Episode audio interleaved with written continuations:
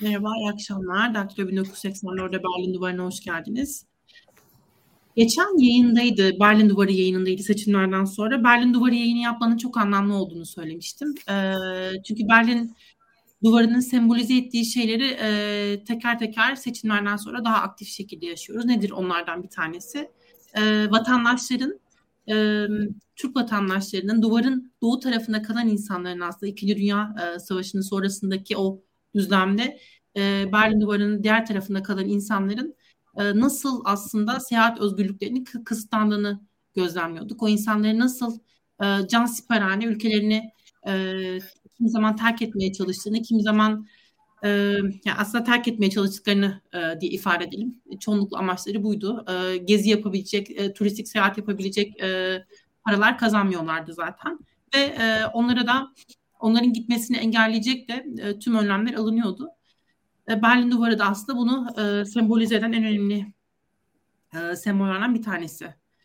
Ve o yüzden de bu akşam Berlin Duvarı yapmak çok anlamlı. Çünkü Türk vatandaşları da şu an e, bu e, simülasyonu e, yaşıyorlar. Bu durumun e, bizzat parçasılar. E, vize redlerinin ne kadar e, sıklıkla, vize redleriyle ne kadar e, sıklıkla karşılaştığımızı konuşuyoruz sürekli e, Türk vatandaşlarının yeni gerçekliği haline gelmeye başladı. Burada bir e, örtülü durum olup olmadığını da aslında konuşuyor olacağız. Yani neden e, ve nasıl oluyor da Türk vatandaşları e, çok kısa seyahatleri için bile e, vize alamıyorlar. Buradaki sorun ne? Bunu konuşacağız. Siyasi yönlerini e, konuşacağız. Hukuki açıdan nasıl bir anlamı olduğunu konuşacağız. E, çok değerli konuklarımla önce bir genel toparlayabilmek istiyorum. Hani elde ne var? E, şu anki veriler neyi söylüyor? Neye erişebiliyoruz? Niye erişemiyoruz? Onu soracağım. Sonrasında e, bir politik karakteri olup olmadığını birazcık anlamaya çalışacağız meselenin.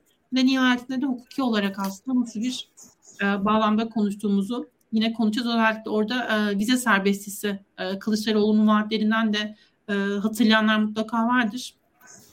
Kılıçdaroğlu vize serbestisi vaadinde bulunmuştu. Üç ay içinde hatta. Bu üç aylık vize serbestisi vaadinin bir de göç anlaşması tarafı var. E, Davut, Davutoğlu'nun başbakanlığı döneminde imzalanan e, göç anlaşması aslında göç mutabakatı diyelim hukuki olarak anlaşma demek de belli açılardan bazı e, problemli. Kerem Hoca çok daha iyi biliyor elbette. E, sezonuna geldiğini yine konuşuruz onun e, verilen sözler vesaire bağlamında da ama e, neyse çok uzatmadan aslında hemen aslında genel durumla başlayalım. Ha bir de çok önemli yine bugün e, Avrupa Birliği e, Türkiye'deki Avrupa Birliği Delegasyonu Başkanının verdiği yine açıklama vardı. Aslında meselenin ne kadar politik bir karakter kazandığını da böylelikle anlamış oluyoruz. Yani Sözcü gibi ana akım bir gazeteye e, normalde böyle bir açıklamanın yapılması aslında sorunun ne kadar e, ciddi alınması gerektiğini ortaya koyuyor. Dışişleri Bakanlığı halinde sanırım sorunu herkes ciddi alıyor diyelim ve e, Mert Bey'le başlayalım artık. Genel bir soruyla başlamak istiyorum. Bu eldeki veriler şu an için e, bize ne söylüyor? Nasıl bir durumla karşı karşıyayız? Yani tabii ulaşabildiğimiz veriler üzerinden soruyorum bunu. Siz ne diyorsunuz, nasıl yorumluyorsunuz? Çok teşekkürler İpek Hanım. Davetiniz için de ayrıca teşekkür ederim. Ee, aslında dediğiniz gibi yani Berlin Duvarı programında e, Schengen'in kağıttan duvarlarını konuşacağız gibi gözüküyor bugün. Ee, yani bugün e, 2023 yılının Haziran ayında herhalde ortalama bir e, yani bir Türk vatandaşının e, vizeye başvurma sürecinde karşılaşacağı üç tane temel sorun var. Kamuoyuna da bunlar en çok yansıyor. Bunlardan ilki randevu bulmak. Ee, özellikle uluslararası insan hareketliliğinin yoğun olduğu aylarda, yaz aylarını özellikle düşünebiliriz burada. E, randevu bulmak bir çileye dönüşebiliyor. Bugün bir, ay, bir aylara, iki aylara ertelenen e, randevu sorunuyla karşılaşıyor bir Türk e, pasaportuna sahip kişi e, Avrupa'ya gitmek istediği durumda. Bir diğer sorun ee, bir şekilde randevu ayarladınız, e, randevuda belgelerinizi topladınız, teslim ettiniz. Uzun bir süre konsolosluktan haber alamıyorsunuz çünkü karar alma süreçleri de çok uzadı ee, ve bir ayları yine iki ayları bulan e, dönüşler oluyor konsolosluklardan ki bu da sizin aslında seyahat planınızı olumsuz yönde etkileyebilecek bir faktör. Bir de üçüncü ve belki bugün en çok da onun etrafında konuşacağız diye tahmin ediyorum. Artan ret oranları. Ee, şimdi elimizde aslında birkaç tane e, e, durumu izah eden e, istatistik var. Avrupa Birliği'nin her sene düzenli olarak yayınladığı e, Schengen vize istatistiklerine baktığımızda, Türkiye özelinden bakarsak örneğin, burada Burada e, burada dönüm noktasının 2016 yılı olduğu tespitini yapabiliriz örneğin. Yani bir bir fotoğraf çekecek olsaydık 2016 yılı öncesinde e, bir ortalama Türkiye'ye yapılan vize redleri yüzde dörtler beşler civarında seyrediyor. Bu oran 2021'de pik yapıyor. yüzde 16.9'a ulaşıyor. 2022'de yüzde bir, bir buçukluk bir azalmayla yüzde on beşlere, on beş buçuklara geriliyor. Ama yani şöyle bir oransal bir hesap yapacak olsak bu kadar kısa sürede yüzde 300'lere ulaşan hani bir artışı izah etmek gerekiyor. Tabii e, bunu Türkiye bağlamında tartışacağız ama belki izleyicilere e, bir küresel bağlamı da hatırlatmak iyi olabilir. Çünkü bunlar birbirle de çok konuşan e, konuşan bağlamlar olduğunu düşünüyorum. E, benzer bir dramatik hani e, red artışını küresel düzeyde de tespit etmek mümkün. Yani yine 2015'te e, bütün dünyadan yapılan Schengen vize başvurularına yapılan red oranına baktığımızda ortalama %5 civarı iken bu oran 2022'de %17,5'a ulaştı ki bu da aslında trend olarak Türkiye ve e, dünya ortalamasının e, bir birbiriyle çok e, yakınından e, gittiğini gösteriyor. Türkiye bir bir buçuk puan kadar biraz daha avantajlı e, tırnak içerisinde tabii söylüyorum. Tabii bunlar bize sayıların söylediği şeyler. Yani biz günün sonunda bize başvuran kişiler ve oradan e, red alan kişiler üzerinden bir konuşma yapıyoruz ama muhtemelen sayıların söylemediği bir şey de var. Sayıların gösteremediği bir şey de var. O da şu. Şimdi yakın zamanda hiç red almayacağını düşündüğümüz kişiler de red almaya başlıyor, başladı. İşte e, Türkiye'deki sanatçılardan Volkan Konak en son red aldı, işte Onur Akın red aldı. Yani hani böyle kamuoyuna mal olmuş e, işte kültür insanları da artık red alıyor. Bu da e, tabii insanların gündelik yaşamında şöyle konuşmalara sebebiyet veriyor. Yani bu ara vizeye başvurmayayım, red alırım. Yani e, o, o sürece değmez, para kaybederim, işte e, red alırım. Bir de üstelik red aldığım için daha sonraki vize başvurularımda sorun yaşayabilirim. Dolayısıyla sayıların söylemediği bir de e, yani daha büyük bir problemden de bahsediyoruz aslında e, denilebilir.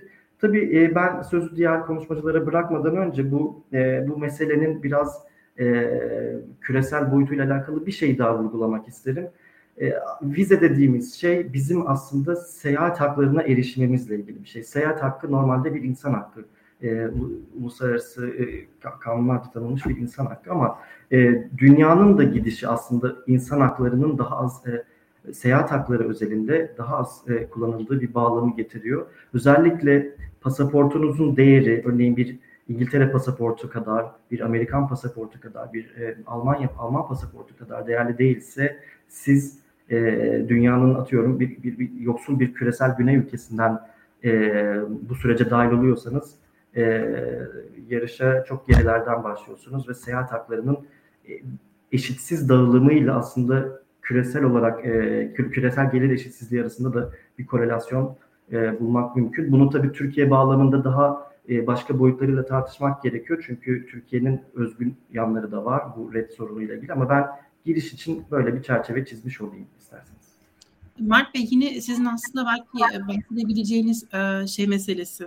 Yani birçok insanın da e, vizeye dahi vizeye başvurmadığı, e, başvurmaması dahi meselesi. Yani bu korkuyla aslında öyle değil mi? Yani birçok insan için bu ihtimal akıdan bile geçmiyor çünkü çok ciddi ücretlerden bahsediyoruz aslında. Ee, kesinlikle öyle, kesinlikle öyle. Yani aşağı yukarı, yani özellikle bir de e, meselenin ekonomiyle ilgili boyutunda şunu da göz önünde bulundurmak lazım. 2018'den beri ciddi bir döviz krizi yaşıyoruz. Yani e, vizeye başvurmak bir lüks haline geldi. Giderek çok daha az sayıda insanın cesaret edebileceği bir lüks haline geldi. E, yani dolayısıyla meselenin uluslararası bir boyut olduğu kadar işte Türkiye'deki iç dinamiklerle e, ekonomi, insan hakları e, başta olmak üzere e, birbirlerine dokunan noktaları olduğu açık.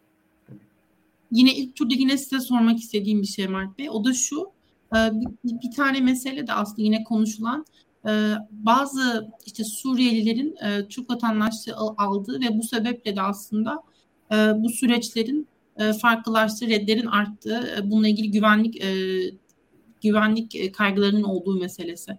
Bununla ilgili sizin böyle bir gözleminiz var mı gerçekten? Bunun sebepleri arasında yer alabileceğini düşünüyor musunuz? Ee, yani buna hem evet hem hayır demek istiyorum. Yani yani kamuoyunda konuşulan bir görüş. E, fakat birincisi elde hani bu kişilerin bir istatistiği olmadığı için yani bu e, daha önce başka bir vatandaşlığa sahipti ama işte Türk vatandaşlığına geçti ve buradan işte e, vizeye başvurdu. İşte sonra belki iltica başvurusunda bulundu. Hani bunların istatistikleri olmadığı için yani genelde benim gördüğüm bu tip argümanlar bir takım anekdotal verilere dayandırılıyor. Ve e, yani e, eminim daha sonraki süreçte e, daha sonraki e, o sırada konuşuruz ama yani mesele eğer hani e, potansiyel iltica başvurusu yapacak kişilerin işte Türk vatandaşlığına geçip sonrasında vizeye başvurması gibi bir bir denklemse, argüman böyleyse burada bunun eksik olduğunu düşünüyorum. Çünkü Türk vatandaşlarının kendisi de artık e, Avrupalı karar alıcılar tarafından, vize memurları tarafından e, potansiyel bir e, iltica başvurusu adayı gibi görülüyor. Hani bunun bunun bir maddi zemini de var. Hani e, daha sonraki bölümde daha da açarız ama yani şunu hiç unutmamak lazım. 2022 yılında yani e, geçtiğimiz senede Suriyeliler ve Afganlardan sonra en çok iltica başvurusu yapan üçüncü millet Türklerdi. Dolayısıyla hani e, yabancılı yani Türk vatandaşlığının piyasanın dinamiklerine e, entegre olması ve işte bir şekilde parayla vatandaşlık e, sisteminin e, başlaması şüphesiz e, bazı sorunlara yol açmıştır. Ama bu bütün hikayeyi açıklar mı diye sorarsanız ben orada e, biraz kuşkuyla yaklaşıyorum. Yani bir payı varsa da ne kadar vardır konusunda e, veri lazım en azından diye düşünüyorum. Bu iltica meselesi çok önemli. Onu ikinci turda soracağım size Mert Bey. Yani bu potansiyel e, sığınmacı gözüyle bakılması ne gibi sonuçlarının olduğu meselesi. Ve mesela hani Türkiye'de yine çok anlaşılmayan bir şey. Onu ikinci turda soracağım mutlaka. E, mesela hep konuşulur ya Batı'nın e, çok fazla e, işçi ihtiyacının olduğu. Türkiye'de de şöyle düşünülüyor. Ne var işte hani e, işte gidip kalıyorlar orada çalışırlar. Neden buna Batı karşı çıkıyor gibi bir zeminden konuşuluyor aslında. Bunu detaylandırırız ikinci turda. Murat Bey'e geçeceğim. E, siyasi yönünü aslında ele alalım istiyordum. Sizin aslında bakış açınızdan e, bu meselenin kaynağı ne, sorun e, ne ile ilgili? Çünkü e, bizim hani gördüğümüz açıklamalar bunun bir politik sebebin olmadığı e, vurgusu yapılıyor. Aradaki yani Batı ile ilişkilerin kötüleşmesiyle bir alakasının olmadığı söyleniyor. Ne kadar geçerli ne kadar geçerli değil. Ya bence iki boyutta bunun aslında siyasi tarafı var. Bir tanesi Avrupa Birliği ile ilgili boyut ve Avrupa Birliği'nin göç meselesi, mülteci meselesini nasıl görmeye başladığı, nasıl bir fobi oluştuğu ile ilgili burada. Ee, tabii fobinin hani doğru tarafları da var çünkü işte siz Almanya'da yaşıyorsunuz. İşte AFD %18'lere vurdu, daha da yükseklere çıkıyor. Ee, böyle bir hani mülteci karşıtlığı üzerinden bir politika yapma e, gerçekten bir hayatın bir gerçeği burada. Ama tabii nasıl bir Avrupa Birliği istendiğiyle de ilgili. Orada da Berlin duvarı vurgusu önemli. Gerçekten hani böyle bir değerler Avrupası mı olacak yoksa duvarlar Avrupası mı olacak? Ee, şu andaki durumda duvarları yükselten bir Avrupa olduğunu görüyoruz. E, Türkiye tarafına baktığımız zaman da tabii ki Türkiye'nin geldiği nokta veya Türkiye algısının da Avrupa'da geldiği noktanın bunun üzerinde bir rol oynamadığını söylemek mümkün değil. Yani zaten Büyükelçinin açıklamasında da röportajda da bunu görüyoruz. E, 4-5 ay kadar önce ben aynı kişiyle görüştüğüm zaman aslında hatta Türkiye'de muhalefet bile kazansa mesela vize serbestisiyle ilgili adımların kısa ve orta vadeli atılmasının mümkün olmadığını düşünüyordu aynı büyükelçi. E, bu anlamda böyle bir hani e, artan evet mülteci, e, artan e, siyasi sığınma başvuruları vesaire bunlar tabii ki hani örnek olarak ortaya konuyor ama baktığımız zaman bu işin tabii ki bir kısmı çünkü reddedilen başvurulara baktığımız zaman aslında bazı insanlar var ki mesela Avrupa Birliği'nin kucak bile açması lazım. Yani bırakın vize vermemeyi keşke o insanlar Avrupa Birliği sınırlarında kalsalar demesi lazım. Çünkü hem entelektüel seviye olarak hem sanat olarak hem e, finansman olarak aslında Avrupa Birliği'ne getirse getirse pozitif bir fayda getirecek bazı insanların da aslında e, reddedildiğini görüyoruz. Bu işin bize biraz siyasi olduğu e, algısını aslında güçlendiriyor. Tabii burada şöyle de bir şey var yani artan sayılara baktığımız zaman e, bir noktada insanlar bunlara bakıyor. Ve yani çok büyük, çok kaliteli insanlardan da bahsetmiyoruz aslında burada. Ee, hani kim gerçekten e, bu standartlar çerçevesinde AB'ye gelebilir, kim gelemez ve bu nasıl verilebilir bu vizeler? Bunlarla ilgili değerlendirmeyi yapan insanlar e, standartları koyan insanlar kadar e, entelektüel seviyede değiller. E, bunun da tabii ki biraz ayrımını yapmak lazım. Bu tabii ki Türkiye'den başvuran bir insanın çok umurda olması gereken bir şey değil ama AB ülkeleri içerisinde umurda olması gereken bir şey. Ama bu genel olarak da böyleydi. Yani ben hatırlıyorum 20 yıl önce buraya işte çalışma vizesi için ilk başvurduğum zaman iki tane de referans gerekiyordu. Ee, o zaman ortak bir işbirliği yaptığımız için NATO'dan böyle bir teklifte, e, bir istekte bulmuştuk ve NATO Genel Sekreteri bir mektup vermişti referans olarak. Ama ben burada gittiğim zaman işte belediyeye sunduğum zaman e, işte görevli memur buna baktı ve şey dedi. Ha NATO'dan da bir sekreter varmış. Yani sonuç olarak o memurun kafasında dünya o kadarsa sizi o kadar görebiliyor. Bu işte Türkiye'den başvuru yapan sanatçıda da böyle oluyor. İşte Türkiye'den başvuru yapan ve AB'ye gitmesi için hiçbir nedeni olmayan bir entelektüelde de bu böyle olabiliyor. Biraz bu boyusunda tabii kaçırmak lazım ama şöyle iki tane daha belki hani çifte standartla bitirmek istiyorum. Hani bunlardan bir tanesi evet hani Türkiye'de tamam Suriyelilere, yabancılara bu şekilde vatandaşlık veriliyor vesaire. Ama AB ülkelerinde de buna benzer uygulamalar var. Hani hiç uzağa gitmeye gerek yok. Türkiye'nin komşusu Yunanistan'a baktığın zaman işte şu anda 250 bin, bu 500 bin euroya çıkacak.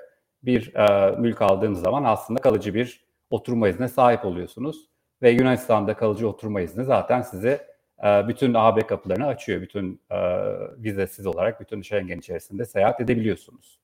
E, eğer Türkiye'de böyle bir risk varsa bu ülkelerde böyle bir risk yok mu? Yani Türkiye'ye gelen insanlar bu ülkelere de 500 bin euro götüremezler mi?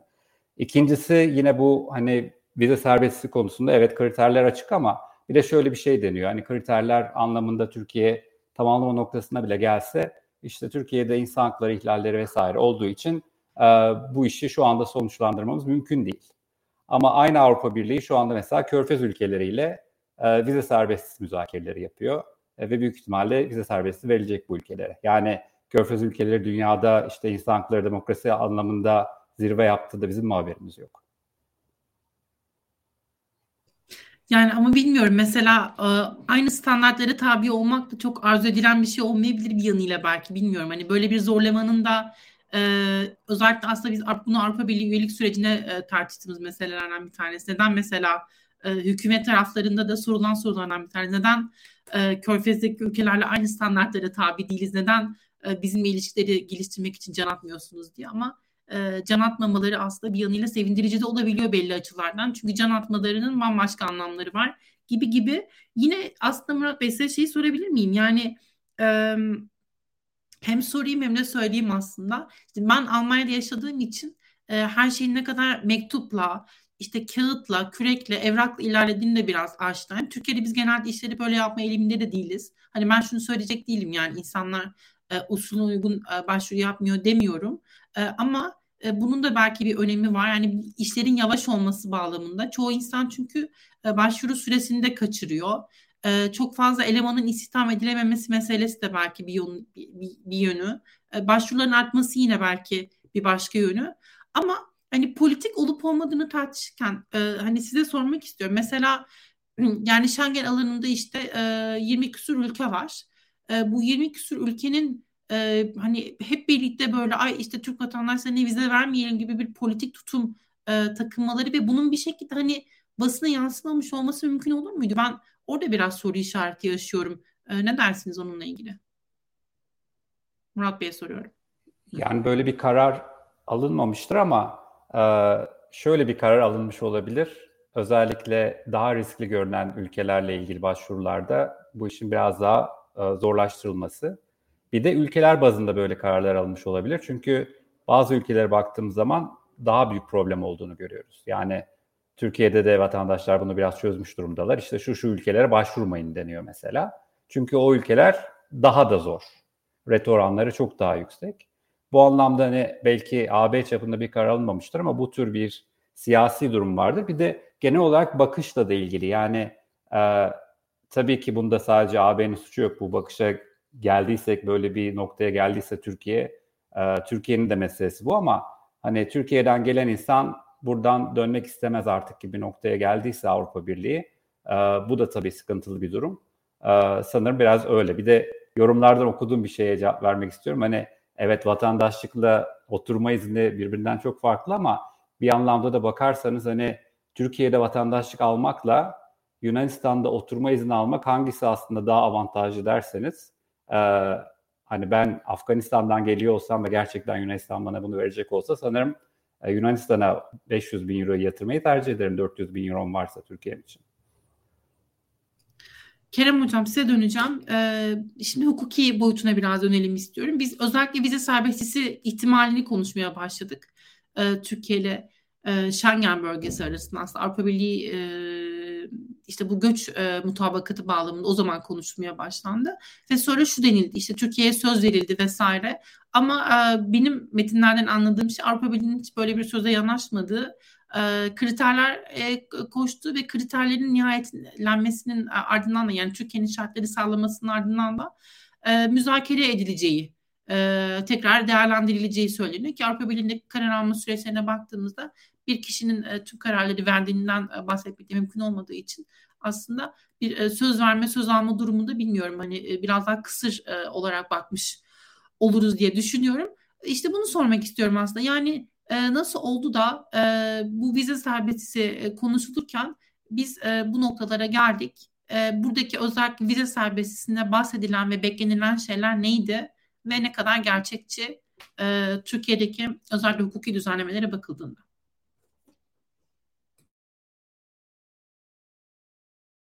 Sesimi. Teşekkürler tekrar. Ee, bu öncelikle hani e, bu kadar e, harikulade derli toplu iki e, görüşün arkasından ne kadar katkıda bulunabilirim bilmiyorum ama bence vize serbestisi sorunuyla şu anki yaşadığımız vize krizini biraz ayrı tutmamız lazım. Ee, en başta Mert Bey'in bahsettiği gibi 2016'ya kadar giden e, bir e, vize serbestisi sorunsalımız var. Evet. E, ama ban, yani benim takip edebildiğim kadarıyla şu anki vize krizi evet biraz geriye gidebiliyoruz. Belki işte bu 2021 verilerindeki %16.9'lara kadar gidebiliyoruz. E, ama bu görece daha yeni bir sorun. E, önce hani onu sunmak isterim. E, ilk etapta uluslararası kamu hukukunu ilgilendirdiği kadarıyla e, bir biraz da bahsettik. Bir diplomatik e, bir insan hakkı, insan hakkı, insan hakları ve işte göç hukuku e, alanı. Bir de e, terör ve terörle mücadele gene insan hakları ile bağlantılı. Aynı zamanda uluslararası terörün düzen, terörü düzenleyen e, anti terör anlaşmaları diyeceğimiz üç farklı çerçevede bu ele alınabilir. E, öncelikle diplomatik ayağından yani diplomasi hukuku ve bu karşılıklı anlaşmalar işte geri kabul anlaşmaları veya işte göçmen kabul ve Türkiye vize serbestisi e, mutabakatı üzerinde biraz konuşmak lazım. Bu Avrupa Birliği bir süredir bu mutabakat adı altında e, buna biz mutabakat diyoruz onlar memorandum diyorlar e, farklı e, uygulamalara girişiyor. Bu, e, bunun en enteresan en enteresanı Davutoğlu'nun e, bulunduğu ve büyük bir şekilde pazarlanan bir EU Turkey Refugee Deal olarak alınan e, anlaşmaydı diyeceğim. Bu uluslararası hukuk bağlamında yani teknik olarak bir uluslararası anlaşma değil. Viyana Anlaşmalar Hukuku Sözleşmesi kapsamında bunun bir anlaşma olarak kabul edilmesi mümkün değil. E, bunun teferruatını hani çok e, uzun tartışabiliriz. Kimsenin canını sıkmak istemiyorum.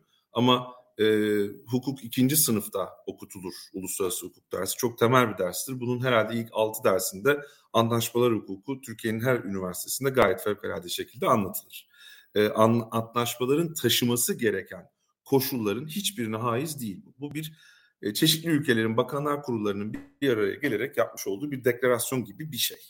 Hatta bu konuda Avrupa Adalet Divanı'nda bir dava görüldü e, onda da çıkan karar bunun bir anlaşma olma antlaşma teknik anlamda uluslararası antlaşma olmadığı yönünde. Peki bunun bize bunun ve e, vize serbestlisine ilişkin benzer mutabakatların e, antlaşma olmamasının bize etkisine. Bunun bize etkisi veya hani buna taraf olabilecek herhangi birine etkisi bunların bağlayıcı sözler içermemesi. Siyasi anlamda kuvvetli olabilir. E, bir e, siyasi e, anlamda ahde vefa diyelim gerektirebilir. Fakat hukuki anlamda bunların hiçbir hükmü yok. E, bu kadar hani hükmü olmayan metinler üzerinden bu kadar büyük sözler verilmiş ve bu kadar büyük e, bu kadar büyük sözler verilmesi ne kadar doğru bir politik tercih? Yani e, Murat Bey e, ve Mert Bey onun tahlilini ve sizler daha iyi yaparsınız. E, ama bu e, yani abesle iştigal bir şey. Çok yüklü miktarda e, bir e, borç verip e, bunu sözleşmeye yani yazılı bir metne bağlamamak gibi bir, bir durum bu. E, öncelikle herhalde bunu söyleyebilirim. Senetsiz borç vermek. yani o da bu arada hani e, şeydir ispatı ispatı bakımından bazı limitler vardır vesaire ama hani e, biraz öyle bir durum. Ve hani e, bu ne kadar bu doğru? Boğaz Köprüsü'nü satmak olarak da isimlendirebiliriz aslında. Olabilir. olabilir. neredeyse aynı şey. Yani yok, yok hükmünde gibi bir şey. O kadar değil belki ama en azından yani siyas... arenada bir anlamı var belki ama hukuki olarak yani çok siyasi olarak bunun tabii bir bir ağırlığı var. Bunu hani inkar etmek e, yani ben edemem.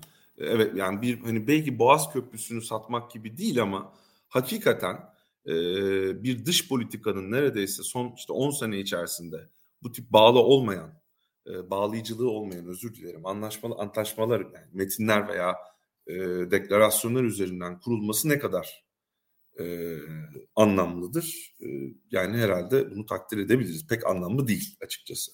Bu e, burada çok önemli bir ayrıntı var. Türkiye sadece bu konuda değil, pek çok konuda e, dış işlerinde bunu görmezden geliyor veya görmezden geliyormuş gibi bir e, politik ortaya koymaya çalışıyor. Avrupa Birliği'nin dış politika ve güvenlik e, alan yani meseleleri Avrupa Birliği'nde Avrupa Birliği hukuku uyarınca ortak politika alanıdır. Dolayısıyla burada devletlerin tek tek karar verme e, imkanı pek yok. Koordineli hareket edilir. Bunu biz mesela Doğu Akdeniz'de görüyoruz. Türkiye biz Yunanistan'ı muhatap alırız diyor ama esasında Avrupa Birliği'nin e, e, deniz alanlarından bahsediliyor orada. E, Murat Bey'in söylediği gibi yani ortada böyle bir alınmış resmi karar olsa bunu bizim bilmememiz mümkün değil. Ee, bunun saklanması pek mümkün değil. Ee, peki nasıl oluyor da bu kadar koordineli bir vize vermeme durumu yüzde yirmilere yani 15'in üstüne çıkan bir durum nasıl bu kadar koordineli gerçekleşebiliyor? Ee, ben bu konuda nacizane Murat Bey'e çok katılıyorum. Ee, bu kaliteli yani daha özür dilerim düzeltiyorum kalitesiz bürokrasinin e, bu konuda e, çok etkisi var. Yani e, harika bir anekdottu. İşte NATO Genel Sekreterinden verilen mektubun bir sekreter tarafından verilmiş mektup olduğu yani zannedilmesi yani orada çalışan bir e, idari personel tarafından verilmiş zannedilmesi buna e, biz hukuk e, teorisinde diyeyim e, juridification diyoruz. Tam olarak bunu nasıl Türkçe'ye tercüme edebiliriz emin değilim. E, burada küçük bürokratlara e, verilen e, esasında insanların insan haklarını bahsettiğimiz seyahat hakkı gibi Mert Bey'in bahsettiği temel hakları çok ciddi etkileyen, e, ciddi mali sonuçları olan yani 160 euro bilmiyorum şimdi tam hatırlamıyorum ama gibi bir vize ücreti belki bir Avrupalı için çok bir şey olmayabilir ama Türkiye için çok ciddi bir rakam. Yani e, e, bu tip küçük bürokratlara verilen çok önemli yetkilerin e, sonucu diye düşünüyorum ben bir yandan da e, hani ar- arkasında böyle bir konuşulmamış e, nasıl diyeyim zımni bir karar olduğunu falan düşünmüyorum. Yani ama sadece kişisel e, bürokratların kişisel basiretsizlikleriyle de açıklanamayacak kadar bir yapısal hale geldi. Ben bir anekdot anekdotal örnek vereyim. E, şu an üniversitemizin mahkeme salonu, fakültemizin adı verilen e, odasındayım öğrencilerimle yaklaşık birkaç saattir yarın onların gideceği bir Hollanda'daki bir yarışma için hazırlanıyoruz Teldersmoot diye. Bu Hollanda'nın en itibarlı üniversitelerinden, en eski üniversitesi tarafından, Leiden Üniversitesi tarafından düzenleniyor. Ben de oranın mezunuyum.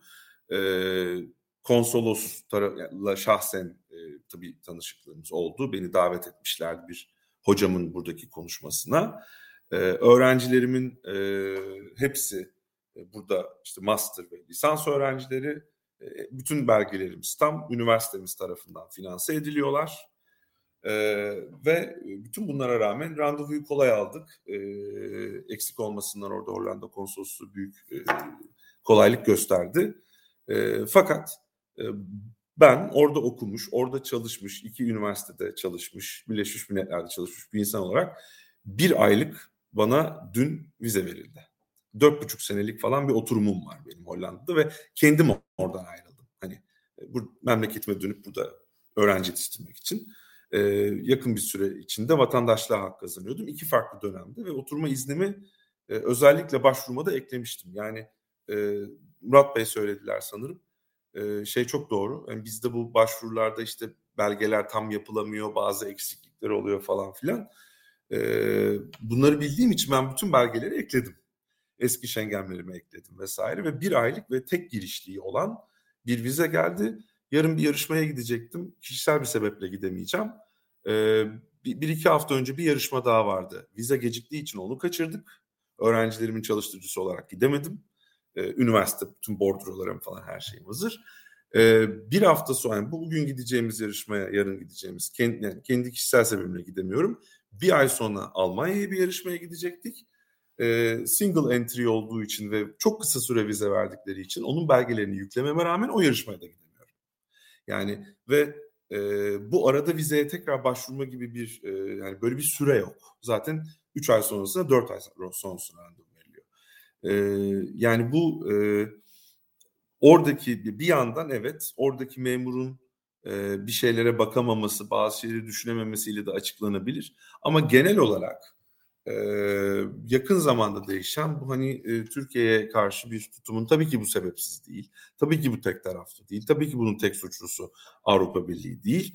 Ama bu hani genel bir e, biraz sert bir ifade olacak ama Türk düşmanlığının da adını koymak lazım bunun bir sebebi olduğunu yani bunun bir sebep olduğunu düşünüyorum. Ee, çok bilmiyorum başka ne ekleyebilirim buna. Çok Hocam, biraz da kendimi, kendimi frenlemeye çalışıyorum. İkinci turda ben biraz da şey üzerinden soracağım zaten. Hani e, o vize serbestisiyle ilgili koşullar ve bir Alice Harikalar ülkesinde yaşadığımızı düşünerekten acaba hangi koşullar sağlansa neler olur diyor biraz daha tartışırız. İkinci turda özellikle. Ben şimdi Mert Bey'e dönmek istiyorum tekrar. O da az önce bahsettiğim mesele. Yani e, şimdi Türkiye'de bizim konuştuğumuz e, bağlamda konuşursak eğer ne güzel gidiyorlar. E, ne hoş. Hani sığınmacı olarak gitseler ne olur ki e, meselesi. Neden bunu istemiyorlar? Zaten iş gücüne ihtiyaçları var meselesi. O iş neden öyle değil? Onu biraz anlamak istiyorum. Neden e, bu kadar bir e, tırnak içinde kurallı göç takıntısı e, var? Onu sormak istiyorum. Nedir bu e, şeyin şeyin sebebi? Bu durumun sebebi? Ee, yani aslında orada e, şöyle bir ayrıma gitmek iyi olabilir. Hangi sektörden e, vizeye başvuruyorsunuz? Yani e, yakın zamanlarda haberlere de yansıyor. Örneğin doktorsanız, hemşireyseniz, belirli mühendislik dallarını da uzmanlığınız varsa sizi cesaretlendiriyorlar bile. İşte bir takım hatta teşvikler e, sunulmasına yönelik planlar olduğu söyleniyor. Belki gerçekleştirilmiş bir olabilir. Çünkü belirli alanlarda e, ihtiyaçları var belli ki. Ama e, yani burada gerekçelendirilmelerini bilmiyor. Yani sektör bazlı düşünürsek muhtemelen e, ülkelerinin, yok, her Schengen ülkesinin kendine ait hatta özellikle Almanya üzerinde belki bunu konuşmak daha anlamlı olabilir. E, bir takım e, piyasaya dair ihtiyaçları var e, ihtiyacı olduğu sektörlere yönelik daha e, bir tutum takınıyor. Diğer sektörlerle ilgili daha cezalandırıcı bir tutum takınıyor. E, bir de e, bunun çok takibini yapamadım ama aslına bakarsanız Almanya özelinden yine bakarsak Almanya'nın e, iş gücü ihtiyacını karşılamak için odaklandığı bölge aslında Türkiye falan değil. Aslında daha çok Afrika ülkelerine odaklanmış durumdalar. Oradaki genç nüfusu, e, bir şekilde e, Alman iş piyasasına dahil etmeye çalışıyorlar. Dolayısıyla hani oradaki arka planı bilmiyorum. E, yani ben doktora tezimde de aslında bu süreçleri çalışmaya çalışıyorum ve konsolosluklarla araştırmacı olarak ulaşmak da zor. Hani biraz böyle kapalı kutu gibiler. yani sadece karar alma süreçleri değil, bir, bir kurum olarak çok opak bir yapıya sahipler. Dolayısıyla ne Murat Bey'in söylediği gibi hani bu buna işte sosyoloji literatüründe e, e, sokak seviyesindeki bürokrat falan deniliyor. İşte hani e, ya da yani bir takım e, vize politikaları başkentlerde tasarlanıyor ama onu pratiğe geçirme konusunda şu kadar turist alalım, bu kadar göçmene dikkat edelim konusundaki e, beceriksizlikleri de ayrı belki konuşmak lazım. Ama hani e, oradaki arka planındaki mantığını ke, e, dair bir bilgim yok ama e, benim görebildiğim kadarıyla orada biraz e, sektör bazlı bir seçim yapıyorlar e, ağırlıklı olarak. Bunu söyleyebiliriz. Sanırım Evet benim mikrofonum kapalıydı. Yine size sormak istediğim bir soru. O da şu. E, bu şimdi Türk vatandaşları vizeyle uğraşırken Türkiye'ye gelen insanlar farklı şekillerde gelebiliyorlar. E, eski pasaportlarla, kimliklerle. Bu nasıl e, mümkün olabiliyor? Yani mesela Türkiye'nin böyle bir fobisi yok mu? Hani e, Türkiye'de Avrupa'dan gelirler, Türkiye'de sığınma başvurusu yaparlar ya da ne bileyim Türkiye'ye gelirler, burada kayıtsız kalırlar. Bu fobi neden Türkiye Cumhuriyeti yaşamıyor mesela ben anlamıyorum. Yani güzel bir soru. Tabii bu bunun gerekçesi yani her şeyden önce bir iki ulus yani uluslararası ilişkiler perspektifinden bakarsak hiç mütekabiliyet esasının olmadığı bir alan. Yani e, Türkiye'nin Schengen vize e, sene tabi olması ama işte mesela Schengen vizesi, e, Schengen ülkelerinin vatandaşlarının işte pasaportla, kimi durumlarda kimlikle hatta eski kimliklerle girebiliyor olmaları. Yani hani tabii e, bu ben bunun biraz e, şöyle bir takibini yapabilmiştim. E, görüştüğüm insanlardan sıklıkla e, madem e, onlar bize vize uyguluyor, biz de onlara uygulayalım. Hani bu eşitsizliği en azından hani duygusal olarak e, gidermeye yönelik böyle bir hani e, bir bir ülkeye bir şekilde bir sınır rejimi e, şey yapmak, uygulamak. E, tersinden de böyle bir reaksiyoner bir hani biz de o zaman onlara uygulayalım. Böyle kapanmacı bir e, kısır döngüyü de beraberinde getiriyor. Hani e, hani işin e, uluslararası ilişkiler boyutunda böyle bir gerçekten eşitsiz bir durum var ama sosyolojisinde de insanların hani giderek birbirlerine karşı daha öfkeyle baktığı bir, bir sonuçla e, noktalanıyor sanki bu, bu tip e, eşitsiz ilişkiler. Mert Bey bir soru daha e, size. O da şu. E, şimdi biz bir de aracı firma gibi bir gerçeklikle karşı karşıyayız. Yani e, özellikle bu kısa gerçi Almanya'da uzun süreli vizelerde de artık e, uzun süreli otur ya da bilmiyorum bu oturum olarak tarif etmek belki daha doğru olur. Orada da bir e, farklılık var. E, artık Almanya'da uzun süreli oturumların da bir kısmına yine bu aracı firmalar üzerinden başvuruluyor. Onu e, anlamak istiyorum. Bu aracı firmalar nedir, ne yapıyorlar? Yani evrak e, teslim etmekten başka ne işe yararlar? E, ve bunları böyle alt etmek için tırnak içinde zenginlerin e, tercih ettiği bazı yollar var mı ya da ne kadar başarılı ve anlamlı onu sormak istiyorum. Ya tabii bu e, e bu kurumlarla da bir miktar ilgilenmeye çalışıyorum. E, Google'daki yorumlara baktığınızda hani küfür kıyamet işte şöyle kötüler böyle kötüler gibi ama aslında arka planında şöyle bir mantık var. E, böyle Google'dan aratınca orada bir gününü geçirmek zorunda kalan insanların yorumlarını rahatlıkla oku. Bir de şöyle bir şey de var. Bu aracı firmalardaki çalışanların da bambaşka bir mental şeyi oluşmuş.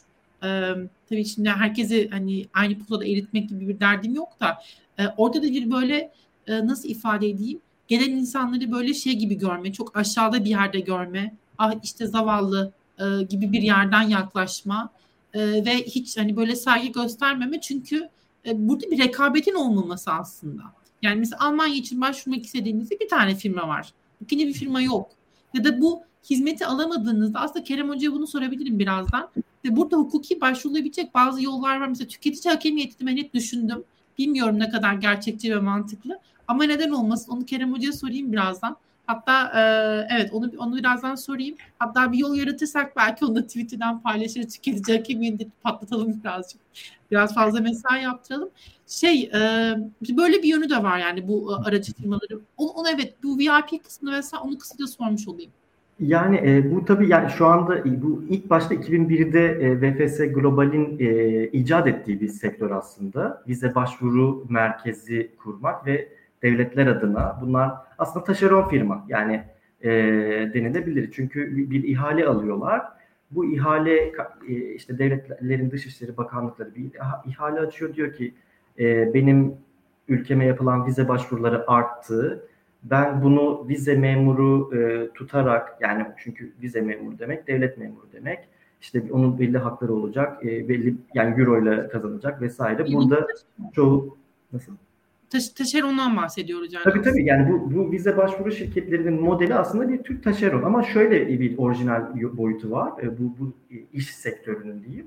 E, bu işte user pay modeline dayanıyor. Yani aslında e, siz onu finanse ediyorsunuz. Vizeye başvuran kişiler finanse ediyor. Yani aslında devletler için de çok karlı bir sistem. Çünkü bir e, vize sürecinin idari, teknik ve duygusal boyutlarını bir kere e, asgari ücret ya da onun biraz üstünde çalışan bir takım kişilerin çalıştığı bir firmaya devrediyorsunuz. Zaman zaman onun operasyonlarını kontrol ediyorlar ama esasında yani benim vizeyle ilgili sorunum var deyip e, ne bileyim Hollanda'daki vize memurunu işte e, sıkıntıya sokacak, belki olay yaratacak kişilerden işte yani işin duygusal boyutundan, duygusal yükünden de kurtulacak bir, bir, bir iş modeli bu. Ee, yani dünyada da aslında bu işi büyük oranda VFS Global yani Türkiye'de de en, en büyük firma o e, diyebiliyorum. Ee, piyasanın Türk piyasasında da böyle bir durum var. E, bunlar e, yani 2001'den beri işte e, başta Amerika ile çalıştılar sonra Avrupa Birliği ülkeleriyle de çalışmaya başladılar. Şu an e, farklı farklı ülkelerle de çalışıyorlar. Hani e, temel olarak e, konsolosluklarla e, vizeye başvuran kişiler arasında bir aracı rolü oynayarak e, biraz aslında vize deneyimini e, piyasa e, dinamiklerine ne, entegre eden bir e, firma modeli, bir iş modeli. Tabii şimdi burada ben yakın zamanda şöyle bir açıklama gördüm. TÜRSAB'ın genel başkanı, TÜRSAB biliyorsunuz seyahat ajantalarının çatı kuruluşu. Onlar şöyle bir açıklama yapmışlar randevu bulunamıyor. Ee, insanlar e, en yakın randevuyu bir ay, iki ay sonradan alıyor. Dolayısıyla biz artık hani seyahat acentalarına da insanları VIP servisleri almaya yönlendirtiyoruz ki en azından randevu bulabilsinler. Yani burada evet yani büyük paralar VIP servisi zaten hali hazırda e, 100 Euro'dan fazla olan vize başvuru sürecine ekstra bir şey yapıyor ama insanlar yani e, bazen hakikaten yani çok zengin olmasalar bile borç harç içerisinde bu süreci de finanse etmeyi deneyebiliyorlar. Bu VIP servis dediğimiz şeyi de açıklamak isterim. Yani burada yine e, bu, bu tip kurumların ya da bu tip servislerin bir karar almada e, rolleri yok. E, onların temel olarak yap, yaptıkları şey normalde vize memurunun işi diyeceğimiz evrakların düzgün getirilip getirilmediği, işte paranın alınıp alınmadığı, işte parmak izinin verilip verilmediği gibi e, biraz daha işin e, idari boyutlarına yönelik e, bir servis sağlama ve buradan kar etme. Aslında yani orada çalışan insanlar asgari ücretle işte sabahtan işte akşamın e, dördüne beşine kadar çalışıyorlar. E, hani e, muhtemelen e, bu e, bunun kendisi de ilginç bir şey aslında. Bütün bu tansiyonun sonuçta vizeye elinde evraklarla giden kişi vize başvurusuna öfkeyle gidiyor ve e, orada bir tane işte e, üniforma giydirilmiş ama aslında hani e, hiç hayatında belki gitmediği bir konsolosluğun e, e, taşeron çalışanı olarak çalışan bir kişiyle işte tartışıyorlar, kavga ediyorlar. Böyle e, işin hani e, yine gündelik hayatına yönelik e, bizim hayatımıza yönelik yani e, bir, bir boyutu da var bu firmalar aracılığıyla. Biz zaten ulaşamıyorduk konsolosluklara. Eskiden de çok zor bir şeydi. Artık e, çok daha zor.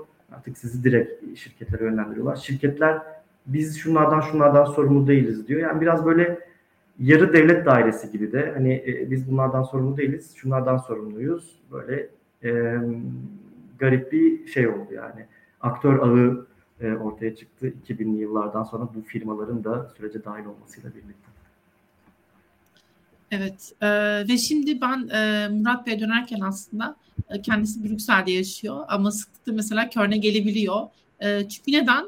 Çünkü bu ülkeler arasında bir sınır kontrolü yok aslında. Bir tabela var hatırlatan aa işte geçtiniz, aa geldiniz, hoş geldiniz, hoş gittiniz vesaire gibisinden e, sınırların olmadığı bir e, bölgede e, bir e, nasıl ifade edeyim yeryüzünde yaşıyoruz biz e, kendi adımıza.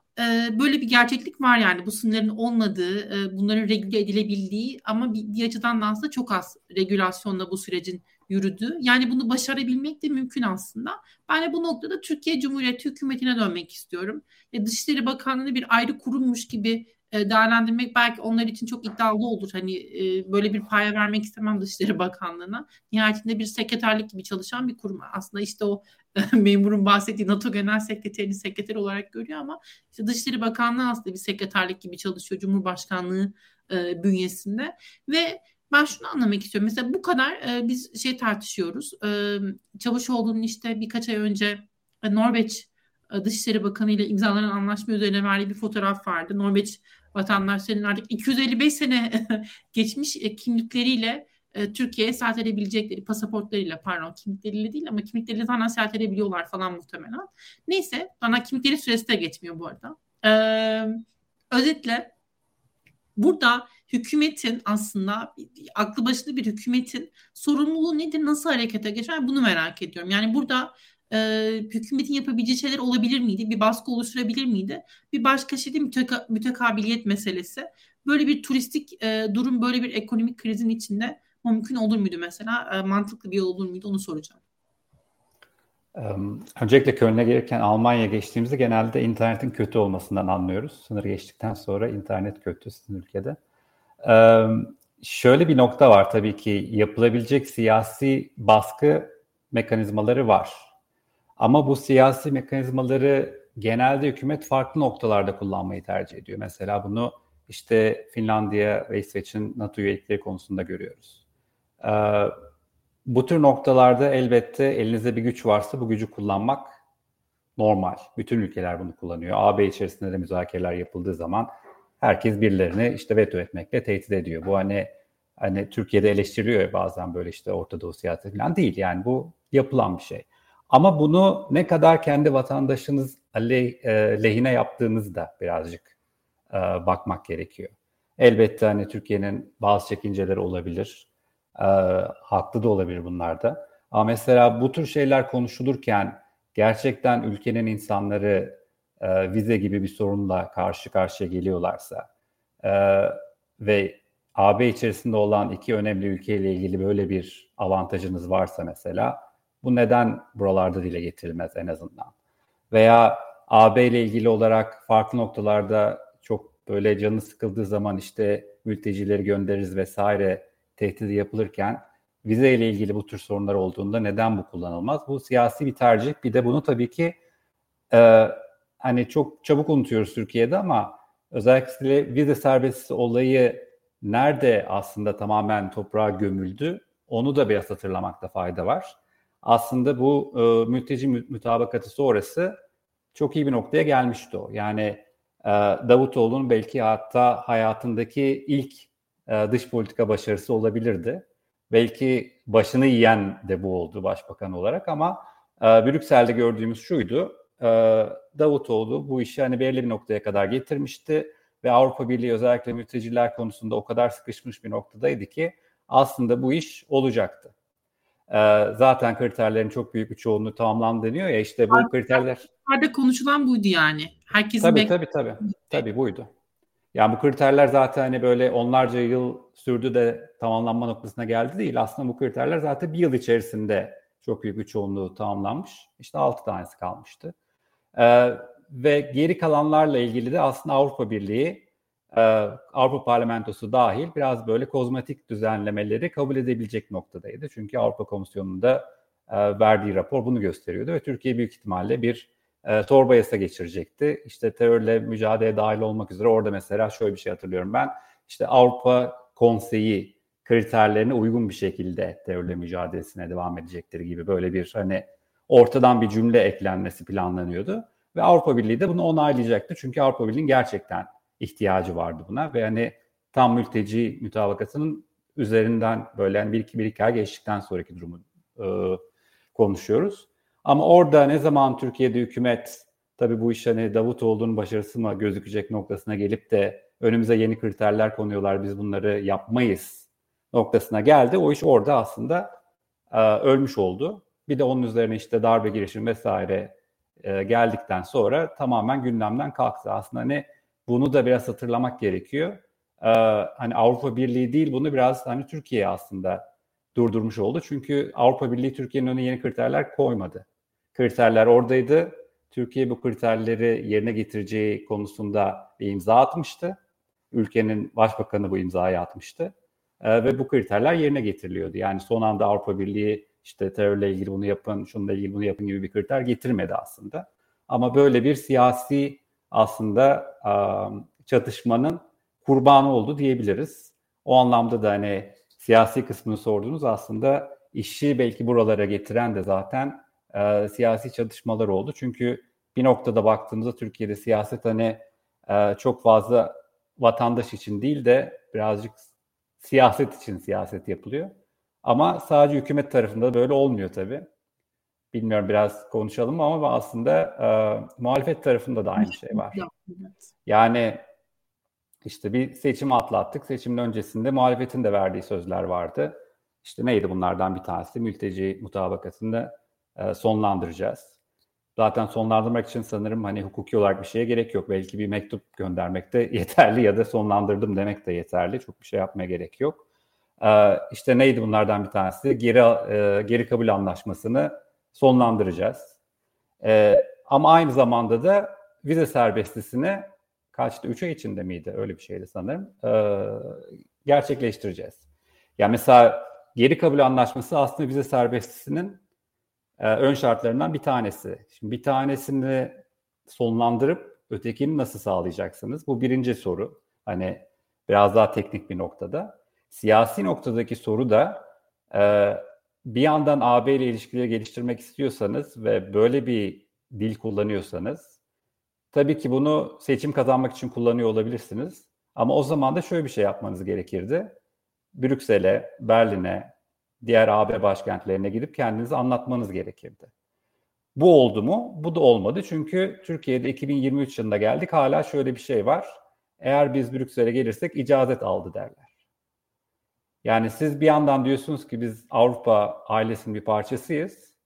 Ama bu Avrupa ailesinin başkenti olan şehre gidince icazet almış oluyorsunuz. Ya da birileri bizi böyle suçlarsa diye korkuyorsunuz.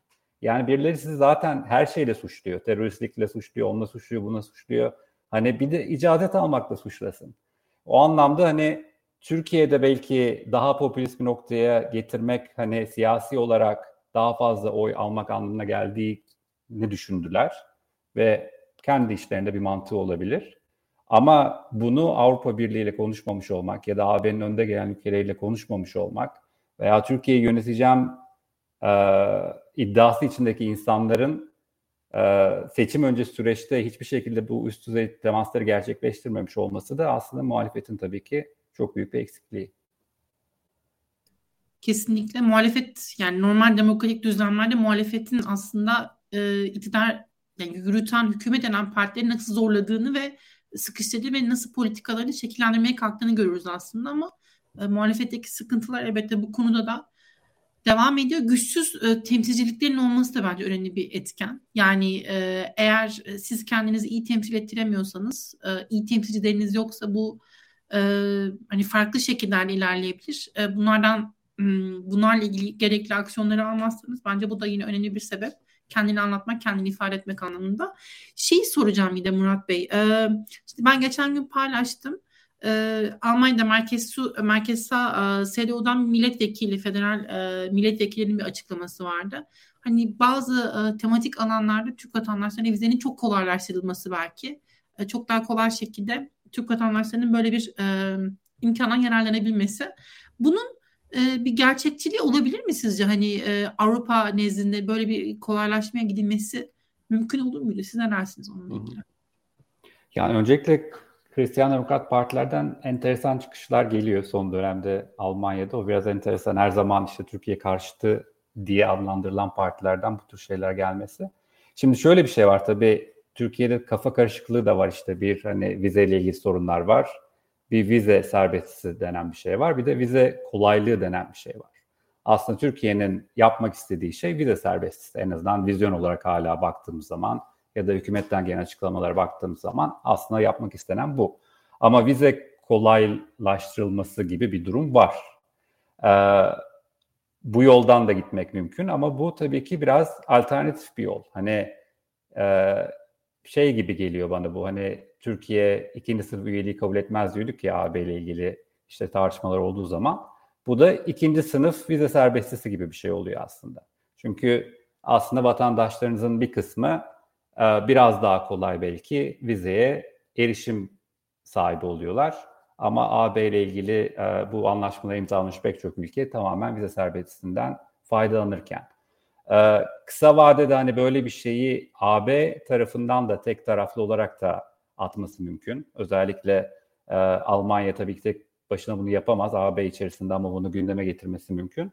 Bu bir noktada aslında tartışılan da bir şey. Burada da e, hem Avrupa Parlamentosu'nda mesela Türkiye raportörünün e, hem Avrupa Komisyonu içerisinde de bu özellikle vize sorunuyla ilgili olarak böyle bir hani ara yol bulunabilir mi? Özellikle işte öğrenciler, sanatçılar, iş adamları vesaire bunların işini birazcık kolaylaştırmak için gibi bir e, durum var. Hani bu e, bu seçim sonrası böyle bir hani yakınlaşma da var. Hani Türkiye'de tabii ki ekonomiyi düzeltmek için AB ile çok fazla gerginliklerden uzak duracak gibi gözüküyor. Hani böyle bir ortamda belki gündeme gelebilir. Ama e, vize serbestisi hedefinden kopmadan bunu bence yapmak lazım. Çünkü e, esas gidilmesi gereken nokta orası. Ama tabii ki hani e, kısa vadede ne kadar sorun çözülürse o kadar önemli. Çünkü şunları görüyoruz. Yani e, Türkiye'de mesela bir öğrencisiniz. Avrupa Birliği'nin kendi Can Monnet bursunu almışsınız. Burada master'a geliyorsunuz ki benim başıma gelen başına gelen öğrencilerim oldu. Ee, bursunuz Avrupa Birliği tarafından veriliyor ama size Belçika vize vermiyor. Veya vizeyi o kadar geç veriyor ki işte Ekim'de başlayan programa siz ancak e, Aralık ayında gelebiliyorsunuz. Veya Avrupa Birliği'nin resmi burada staj programları var. Bayağı çalışan gibi maaşınızın da ödendiği. Bunlardan birine kabul alıyorsunuz. Ama vizeniz gelmediği için veya geç geldiği için bu sefer programa katılamıyorsunuz. Yani böyle kendi içinde çelişen bir anlamda çünkü böyle bir programa seçildiyseniz Avrupa Birliği size diyor ki siz gerçekten hani üstün başarılı bir insansınız. Ben sizin bütün masraflarınızı karşılayarak Avrupa Birliği ülkelerinde en iyi üniversitelerde sizi eğitimi görmenizi sağlayacağım veya en iyi kurumlarda staj yapmanızı. Öteki tarafta da başka bir kurum yine AB içinde diyor ki ben size vize vermeyeceğim. Çünkü siz risk, risklisiniz ya da riskli gruptasınız. Böyle bir hani e, durumu belki çözmesi anlamında kısa vadede bir etkisi olabilir ama ben hani e, serbestisi hedefinden çok sapılması gerektiğini gerekmediğini düşünüyorum o anlamda. Kerem Hocam e, size bu tüketici hakemiyet meselesini birazdan sorayım. Önce şeyi sormak istiyorum ama e, sona da geldik zaten bir yandan. E, bu ceza kanununda özellikle Türkiye'de konuşulan hani terörün tanımının değiştirilmesi meselesi. Nedir Avrupa Birliği'nin derdi? Bunlar böyle bizim düşmanlarımız böyle teröristleri ne olur serbest kalsın diye kendini yerden yere atan bir yapı mı Avrupa Birliği? Nedir Türkiye'deki terör terör tanımı ile ilgili derdi? Neden böyle bir taleple geliyorlar? Neden bu vize serbestisinin koşullarından biri ve e, hani ideal düzlemde bunların değişmesi gerçekten e, nasıl sonuçlar doğurur onu merak ediyorum. Teşekkürler. Ee, dört tane konu var esasında benim toparlamadan değinmek istediğim. Bunlardan ikincisi terörle mücadele kanunu ve bu terör tanı özellikle terör tanımının değiştirilmesine ilişkin bu e, vize serbestisi için konuşulan altı yani geriye kalan altı kriterden bir tanesiydi. Bir süredir de e, büyükelçiler seviyesinde veya çeşitli temsilciler daha düşük seviyedeki temsilciler seviyesinde terör tanımının, terörle mücadele kanunu ve buna dayanan uygulamaları, sert uygulamaların, e, olağan dışı uygulamaların veya olağanüstü hukuk rejiminin uygulanmasının e, istenmeyen bir şey oldu ve bunun değiştirilmesi gerekti. Bu esasında bunun değiştirilmesi Türkiye için iyi bir şey ve hani son e, sözünüze referansla e, Avrupa Birliği kesinlikle bütün teröristler sokaklarda geçsin, e, Türkiye hepsini salsın diyen bir mekanizma değil. Hiçbir ciddi devlet kurumu veya resmi kurum bu şekilde zaten faaliyet göstermez. Kısa süre önce Berfin Bayır'ın başka bir platformdaki Medyascope'daki söyleyebiliriz herhalde makalesinde uzun uzadıya bunu anlatmaya çalıştım. Bizim terörle mücadele kanunundaki terör tanımımız e, üç farklı boyutta olabilecek en geniş terör tanımlarından bir tanesi. Hem e, suça iştirak bakımından çok geniş bir e, imkan sağlıyor. Karşılaştırmalı hukuk bakımından incelersek söz gelimi İsrail, Amerika, Fransa vesaire gibi ülkelerin mevzuatlarına göre hem herhangi bir suçu e, bir yargı kararıyla çok basit bir şekilde neredeyse e, geniş bir tanımla devletin ülkesiyle bölünmez bütünlüğüyle başlayarak e, bir takdir kararıyla terör suçu haline getirmeye el, el veriyor. Şimdi bu tanımın geniş olması sadece e, dil bilimsel bağlamda çok geniş bir tanımdan bahsetmiyoruz. E, uygulama bakımından da çok geniş bir tanımdan bahsediyoruz.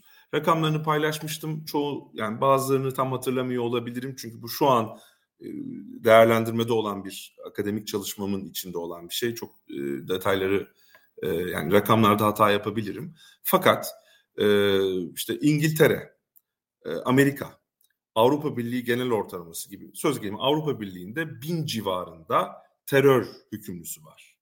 E, Amerika'da federal hapishanelerde 250 civarında olması lazım. İngiltere'de biraz daha düşük bir rakam. E, şimdi bu ülkelerin cezaevi nüfuslarıyla ve buradaki hükümlü, bakın tutuklu değil hükümlülerle kıyasladığımızda e, yanlış hatırlamıyorsam kontrol edebilirim. E, Avrupa Birliği ortalaması işte yüzde 0.40 yüzde 0 nokta yani terör hükümlülerinin geriye kalan hükümlülere oranı bu kadar. Yani yüzde bir bile değil. Çin'in Çin de resmi rakam yayınlamayan ülkelerden bir tanesi. Biz de böyleyiz bu arada. TÜİK'te de kaç terör hükümlüsü olduğunu biz göremiyoruz. Çin'in terör mevzuatını en katı uyguladığı bölgesi Şincan bölgesi bizim Uygurların e, bulunduğu bölge. Burada bile yüzde dört civarında bir e, rakam var. Yüzde dört civarında bir oran var. Özür dilerim. E, şimdi Türkiye'ye dönünce Türkiye'de TÜİK bu rakamları yayınlamıyor. Fakat TÜİK'in gayet cezaevi nüfuslarına ilişkin hüküm tutuklu ve hükümlere ilişkin bir kategori var. Diğer suçlar kategorisine baktığımızda e, olağan dışı bir fazlalık görüyoruz. Yani bütün suçlar işte kasten adam öldürme, yağma suçu ayrı ayrı tanımlanmış ve buradan kaç kişi e, cezaevinde hükümlü olarak yatıyor biz bunu bilirken terör suçlusu var bilmiyoruz. Bir defa bu çok tuhaf bir şey.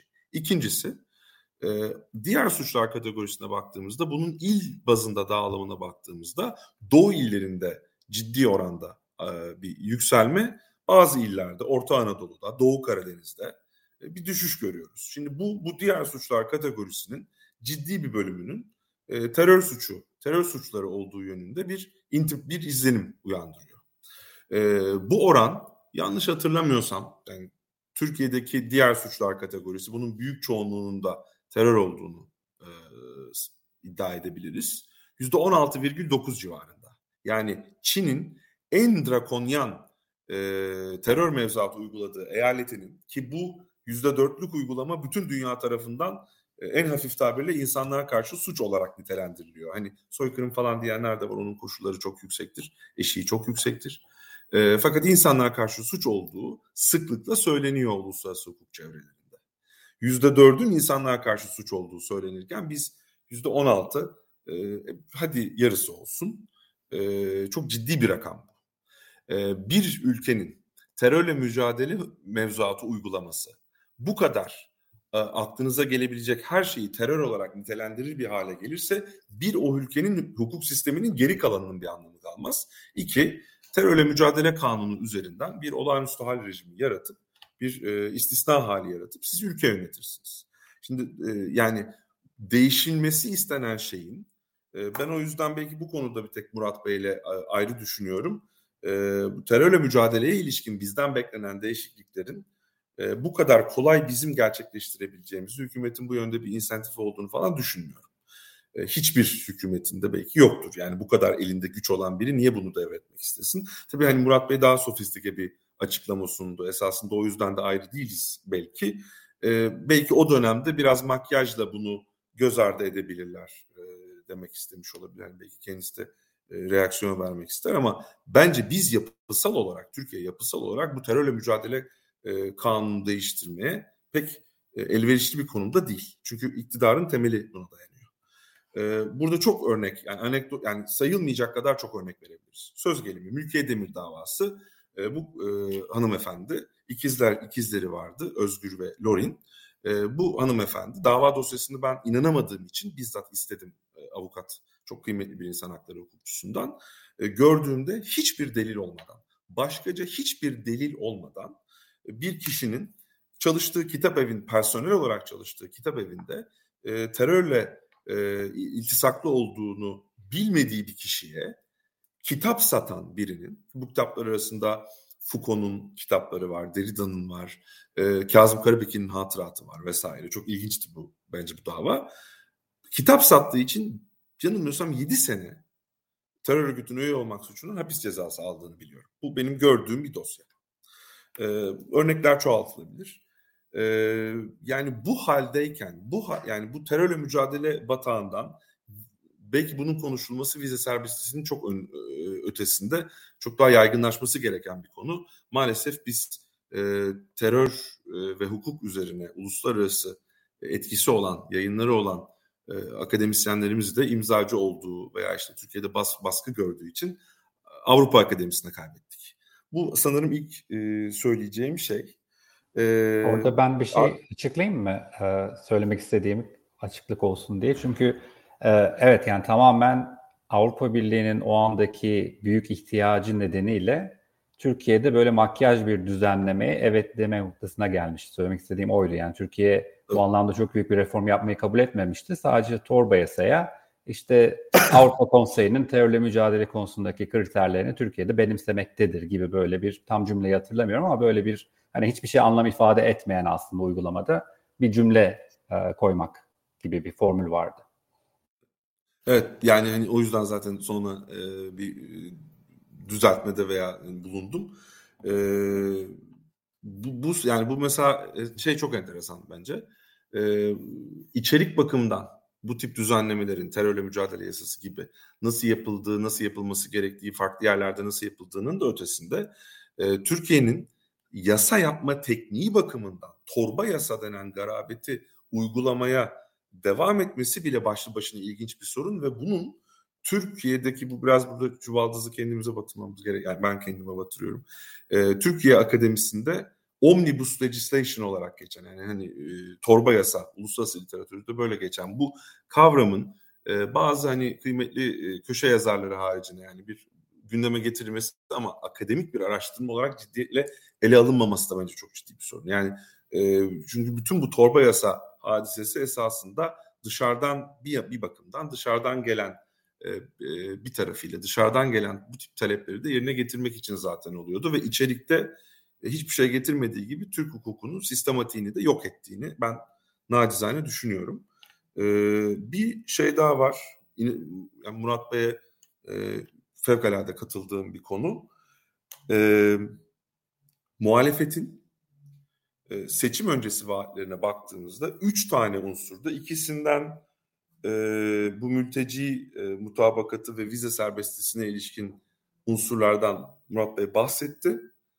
Bir adım ötesinde mesela bir kamulaştırmaya ilişkin de e, bunu e, şu an sanırım Max Planck'ta olması lazım. Kıymetli hukukçu arkadaşım Güneş Ünüvar da e, bir yerlerde yazmıştı. E, kamulaştırmaya ilişkin muhalefet tarafından verilen sözlerin ki bunların ekonomi politikasında Dünya Bankası çıkışlı bir akademisyenin de olduğunu biliyoruz biz. E, ipe sapa gelmez bir e, her şeyi kamulaştıracağız e, yaba, gibi bir söylemlerine dikkat çekiyoruz. Burada kamulaştırılacak olan e, şirketler ço- çoğu yurt dışında yeniden şirketleri yapılandırdılar ve sermayelerin bir kısmını buraya götürdüler. Bu sözleri erken verdiğinizde bunları artık kamulaştıramıyor oluyorsunuz. Çünkü yabancı yatırımcı statüsüne geliyor. Yani sadece e, nüfusun ve yani kişilerin serbest dolaşımının ötesinde yani iş gücünün serbest dolaşımının ötesinde sermayenin serbest dolaşım bakımından da e, ben çok fevkalade hani liberal e, politika yalnız biri değilim ama hani bu bir realite ise sermayenin serbest dolaşım bakımından da doğru düzgün e, bir uzman görüşü almadan ortaya konulmuş, verilmiş sözler vardı muhalefette. Bunları da Murat Bey kapıyı o kapıyı açmışken söylemezsem çok vicdanen rahatsız olurum. Çok bence utanç duyulması gereken bir şeydi. E, özel statüde muamele meselesi e, belki şeyi söyleyebilirim. Bence o çok ilginç bir soru çünkü daha sormadınız ama herhalde soracaksınız. E, bu tüketici hakem heyetine başvurulabilir mi?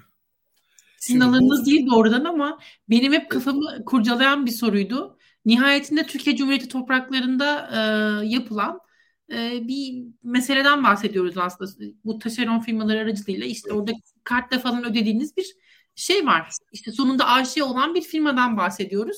Ve bence müteselsiz sorumluluk vesaire de doğuyor olur herhalde buradan.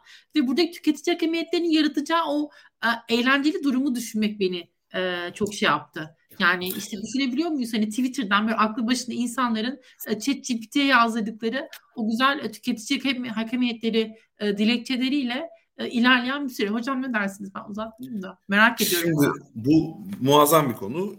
Biraz ama çok basit bir soru gibi belki hani belki de hani eğlenebileceğimiz bir şey gibi başladık ama bunun inanılmaz ciddi bir teorik alt, altyapısı var. O yüzden biraz vaktinizi rica edeceğim. Biraz da sabrınızı özür dileyerek. Şimdi e, tüketici hukuku benim alanım değil. Tüketici hakemiyetine birey olarak yapmış olduğum hukukçu olarak başvurular var. E, hep de kazandım. E, bu ve yani birinin ismini vermiştik. Ben hepsinin ismini bilmiyorum, hatırlayamıyorum. VFS gibi acentalar. Bunların eylem işlemlerine karşı tüketici hakem heyetine gidilebilir mi? Hukuki soru bu. Bu esasında bir anlamda benim alanım. Tüketici hakem heyetine nasıl gidilir? Başvuru nasıl yapılır benim alanım değil. Ama gidilebilir mi, gidilemez mi? Bu çok ilginç bir konu. Mert Bey e, çok ilginç verilerden bahsetti. Çoğuna yani not aldım ama biraz karışık not aldığım için doğru referans veremeyebilirim.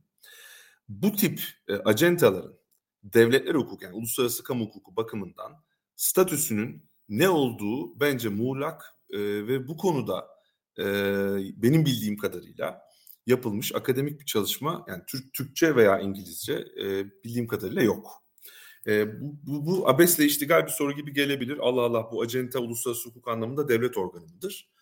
E, devletlerin sorumluluğuna ilişkin ilkeler, Articles on Responsibility of States for Internationally Wrongful Acts diye bir doküman var. Herkes buna Google'dan erişebilir. Bunun 8. maddesinde devletlerin de jure değil yani hukuki organlarından değil de facto organlarından bahseder. Ee, bir yapının, bir grubun, bir kurumun, bir devletin eğer hukuki olarak organı yani yasama, yürütme, yargı organı veya bunların uzantısı parçası değilse söz gelimi polis gibi, mahkemeler gibi nasıl devletin organı sayılabileceğini, bunun koşullarının ne olduğunu bu madde ortaya koyar. Yine bu maddenin yorumlanmasında Uluslararası Adalet Divanı'nın e, bir artık em, yani emsal kararının çok ötesinde herkes tarafından bilinen Nikaragua kararı var. E, burada efektif kontrol yani etkili etkin kontrol, etkin denetim kriteri diye bir kriter var. Şimdi soru şu. Vize acentaları ve bunlara ne deniyor doğru terminolojisi Mert Bey daha iyi sanırım sosyal bilimsel bakımdan bunu tanımlayabilir. Bu tip kuruluşların devlet organı sayılabilir mi sayılamaz mı? Ee, başka bir ülkedeki bir tüzel kişilikten bahsediyoruz. Eğer devlet organı sayılırsa bu acentalar bunlara karşı dava açamazsınız. Bu konuda bir parantez yap- yapacağım birazdan. Gene sabrınızı rica ediyorum. Niye? Çünkü eğer devlet organıysa bu e, devlet bir devlet organının vize vermek gibi egemen işlemin uzantısı kabul edilen bir işlemi yapmasında devletlerin egemen eşitliği ilkesi uyarınca başka bir devletin organı e, A devletinin organı B devletinin mahkemesinde yargılanamaz. Yargı bağışıklığı vardır. Mutlak yargı bağışıklığı vardır. Ha. Türkiye'de Türk hukuk uygulamasında yabancı devletlerin mutlak yargı bağışıklığı nasıl uygulanıyor? Ee, davanın dosya numarasını hatırlayamıyorum. Ee, bir avukat e, ve iş adamı aynı zamanda tarafından açılmış e, gazetelere de konu olmuş. E, Cimşit soyadlı. E, benim sadece bir arkadaşımın babası olması hasebiyle e, haberdar olduğum e, bir dava var. Bu davada Almanya'da e, bir Alman e, yanlış hatırlamıyorsam bir Alman fabrikasını Hindistan'a taşımak üzere Alman fabrikasıyla birkaç ciddi yüklü miktarda bir sözleşme yapan ve bu sözleşme görünce uzman personelini Almanya'ya taşıyıp o personelle fabrikayı söküp veya işte benzer işlemler yapıp bu fabrikayı Hindistan'a taşıyacak ekibi oraya getiren götüren böyle bir ciddi bir iş alanı var. Bu e, ekibe Alman e, konsolosluğu tarafından vize verilmiyor. E, vize verilmediği için bu iş adamının ciddi bir maddi kaybı oluyor. Hem kar kaybı oluyor hem bunun için yapmış olduğu masraflar e, kayboluyor. E, belki bir cezai şartla ödemiş olabilir. Alman şirketiyle arasındaki uyuşmazlığın detaylarını bilmiyorum. Bunun üzerine bu iş adamı e, büyük yani Alman Almanya'yı dava ediyor. Alman Büyükelçiliğini veya konsolosluğu her neyse. Alman konsolosluğu e, davaya avukatları vasıtasıyla e, bir mektup göndererek veya bizzat katılarak e, egemen e, bir devlet olarak egemen işlemleri sebebiyle Türkiye'de Türk mahkemeleri önünde yargı bağışıklıkları olduğunu dolayısıyla bu davanın içeriğine girmeyeceklerini belirtiyorlar. Buna rağmen mahkeme e, başvuran davacı e, Sayın Cimşit lehine karar veriyor ve Sayın Cimşit e, bu karara dayanarak Alman e, konsolosluğunu e, hacize veriyor. Hacize verdikten sonra e, icra dairesi e, Alman konsolosluğunun mülkü olan Türkiye'deki benim de mezunu olduğum e, İstanbul Alman Lisesi'ne ve bunun arazisine haciz koyuyor. Tarabya daha güzel olmaz mıydı diye insan bir an düşünmüyor değil. O Tarabya'daki Konsolo, tartışılabilir. Ee, özür dilerim. Bu haciz konulduktan sonra e, Almanya sanırım bir Merkel ziyareti sırasında 10 milyon e, rakamı uyduruyor olabilirim. Yani ciddi bir miktarda birkaç milyon euroluk bir tazminatı ödüyor. Veya en azından ödediği yönünde bir haber okudum ben. Buna e, çok kolayca şu an herkes bu şeye erişebilirler. Alman Lisesi'ne haciz geldi gibi e, bir Google aramasıyla herkes bu kararı bulabilir. E, şimdi burada bu şey, burası çok enteresan. Çünkü e, eğer Hocam tek, tek anlayamadığım şey Alman Lisesi'nin e, arazisinin mülkiyeti e, Almanya Federal Cumhuriyeti üzerine miymiş? Bildiğim kadarı bildiğim kadarıyla Alman Lisesi'nin mülkiyeti Federal Cumhuriyet tarafından satın alınmıştı. Hatta çevresindeki ama ben bunun tapusunu falan görmedim. Tabii biz öğrenciyken çevredeki binalarda okulun konsolosluğun denirdi. Bunları bilmiyorum. Ee, ama e, Alman konsolosluğuna ait olan ve içinde Alman lisesinde bulunduğu arazilere e, haciz konulduğunu biliyorum. Yani bu hani basında da olan bir bilgi. Ee, şimdi burası bence çok enteresan. Eğer egemen bir devlet olarak yargı bağışıklığı konusunda ki bu uluslararası hukukun çok temel ilkelerinden bir tanesidir. Yani benim herhangi bir öğrencimi D ile geçen bir öğrencimi bile sorsanız bu soruya doğru cevap verir. Ee, bunu sor yani e, bu kadar mutlak bir ilkenin arkasına dayanarak bir sav, bir sav yaptığınızda o 10 milyon euroyu veya 5 milyon euroyu neyse ödemezsiniz. Çünkü sizin kendi vergi mükelleflerinize karşı da sorumluluğunuz var. Ama ödüyorsanız da e, burada başka bir şey ortaya çıkıyor. O zaman siz bu e, siz bu acentaların o zaman bu kararları bu acentalar mı yapıyordu zannetmiyorum. Siz bu işlemin egemen bir işlem olduğunu bir ölçüde e, artık savsaklıyorsunuz, kabul etmiyorsunuz anlamı da çıkabilir burada. Dolayısıyla bu hani e, bunu uygulamakta direten ulusal yargı bakımından, Türk yargısı bakımından e, bu tip durumlarda çok yaygınlaşabilir ve çok bas, belirttiğiniz şekilde komik yani bir hal alabilir.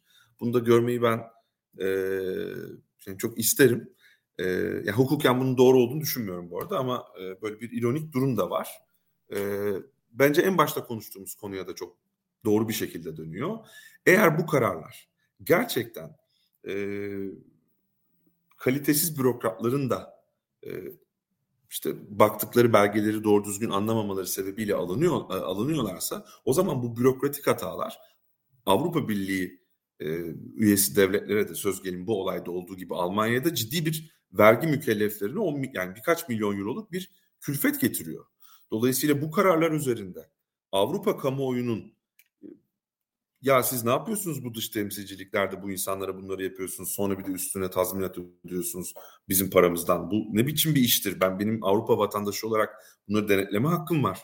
Ee, siz ne kadar ciddiyetsiz davranıyorsunuz demesi esasında bu bakımdan çok istenir, çok da olması gereken bir şey. Çünkü bu e, rejimin uygulanması sadece Türk vatandaşlarında bir mağduriyet yaratmıyor. E, bence Avrupa'da da hem maddi bir külfet getiriyor hem de Avrupa'nın bir e, en başta e, Mert Bey sanırım söylemişti. Duvarlar Avrupası mı, ilkeler Avrupası, değerler Avrupası mı, duvarlar Avrupası mı şey, e, ikileminde nerede durduğunu gösteriyor. E, bu şekilde muamelelerin olduğu bir e, rejim rejimin değerler üzerine kurulduğunu yani kimse kusura bakmasın e, söylemek mümkün değil. E, daha ağır konuşabileceğim bir noktaya geldim o yüzden susuyorum müsaadenizle. Evet, karmaşık hukuki mesele e, ama bir yanıyla e, beni orada heyecanlandıran şey bir, bir yanıyla da şey e, bunun gündemleştirmesi aslında o yargı meselesini nasıl e, gündemi de şekillendirebileceği ve o e, etkinin aslında kamuoyundaki başka bir e, etkileşimi doğurma ihtimali heyecanlandıran bu. Bir de e, tüketici hakimiyetlerinin e, tüm hukukçular bilir e, nasıl böyle hukuk yaratmaya e, hevesli e, müesseseler olduğunu da bildiğimiz için e, böyle bir avantaja da dönüşebilir aslında diye düşünmüyor değilim ve bir yanıyla da aslında bu aracı firmaların hani hukuki statüsünü e, tartışmak tabii ki e, gerekli hukuki açıdan, e, hukuk bilimi açısından şüphesiz ama en nihayetinde hizmet veren e, kurumlar olduklarını görüyoruz. Belli ücretler karşılığında özellikle verdikleri hizmet karşılığında aldıkları ücretlerin tahsili belki bu yönden e, bir hukuki nitelemeyi de mecbur kılmayacaktır diye ekleyeyim. Tabii bu geniş bir tartışma. Umarım böyle bir tartışma yapıyor oluruz ya da bu vize redlerinden artık vazgeçilir ve bu e, tartışmaları yapmıyor oluruz. Son olarak konuklarıma bayağı da uzun o, e, yayın e, sürdü aslında e, ama yine de sormak istiyorum. Eklemek istedikleri bir şey olup olmadığını. Eğer yoksa kapatacağım. Ben bir şey eklemek istiyorum. Aslında biraz önce aklıma gelen bir şeydi. Çünkü hani hukuki tarafı konuştuk, hükümeti eleştirdik, muhalefeti eleştirdik, AB'yi eleştirdik. Ee, eleştirmediğimiz bir grup var ve aslında e, kurban olan ya da e, bu işin kurbanı olan insanların akrabaları bu insanlar. İşte Almanya'da, Belçika'da, Hollanda'da yaşayan e, Türklerden bahsediyorum. İşte Türkiye'de bir seçim oluyor. E, biri Cumhurbaşkanı seçiliyor ve bu insanlar sokaklarda görüyoruz bir kısmını. İşte Türkiye'de e, bir takım şampiyon oluyor.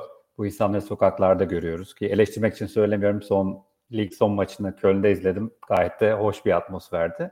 Ama bu insanları neden kendi aileleri vize alamazken sokaklarda görmüyoruz? Mesela niye Alman Federal Meclisi'nin önünde hiç eylem yapan Türk ya da Başbakan ofisinin önünde bu konuda eylem yapan Almanyalı Türk görmüyoruz ya da aynı şekilde Belçika'da, Hollanda'da, Fransa'da. Hani bu insanlar gerçekten Türkiye'yi madem bu kadar sahiplenmiş durumdalar ki güzel bir şey bu, eleştirilecek bir nokta değil. Ama bir yandan da Türk vatandaşlarına eğer böyle bir muamele ortaya konuyorsa ve bu insanlar da bu ülkelerin vatandaşları ise Alman vatandaşılar, Belçika vatandaşı, Hollanda vatandaşı neden bundan gelen güçlerini kullanmak veya vatandaşlık haklarını, sivil toplum haklarını kullanmak gibi bir e, noktaya ilerlemiyorlar? Onu da biraz merak ediyorum açıkçası. Ee, belki ben de son kapanış için seyircilerin, e, izleyicilerin e, şey sabırlarına sığınarak birkaç bir şey söyleyerek e, bitireyim. Yani e, çok güzel noktalara değindik ama aslında belki de bütün bu yayının e, bağlandığı nokta şurası oluyor gibi düşünüyorum.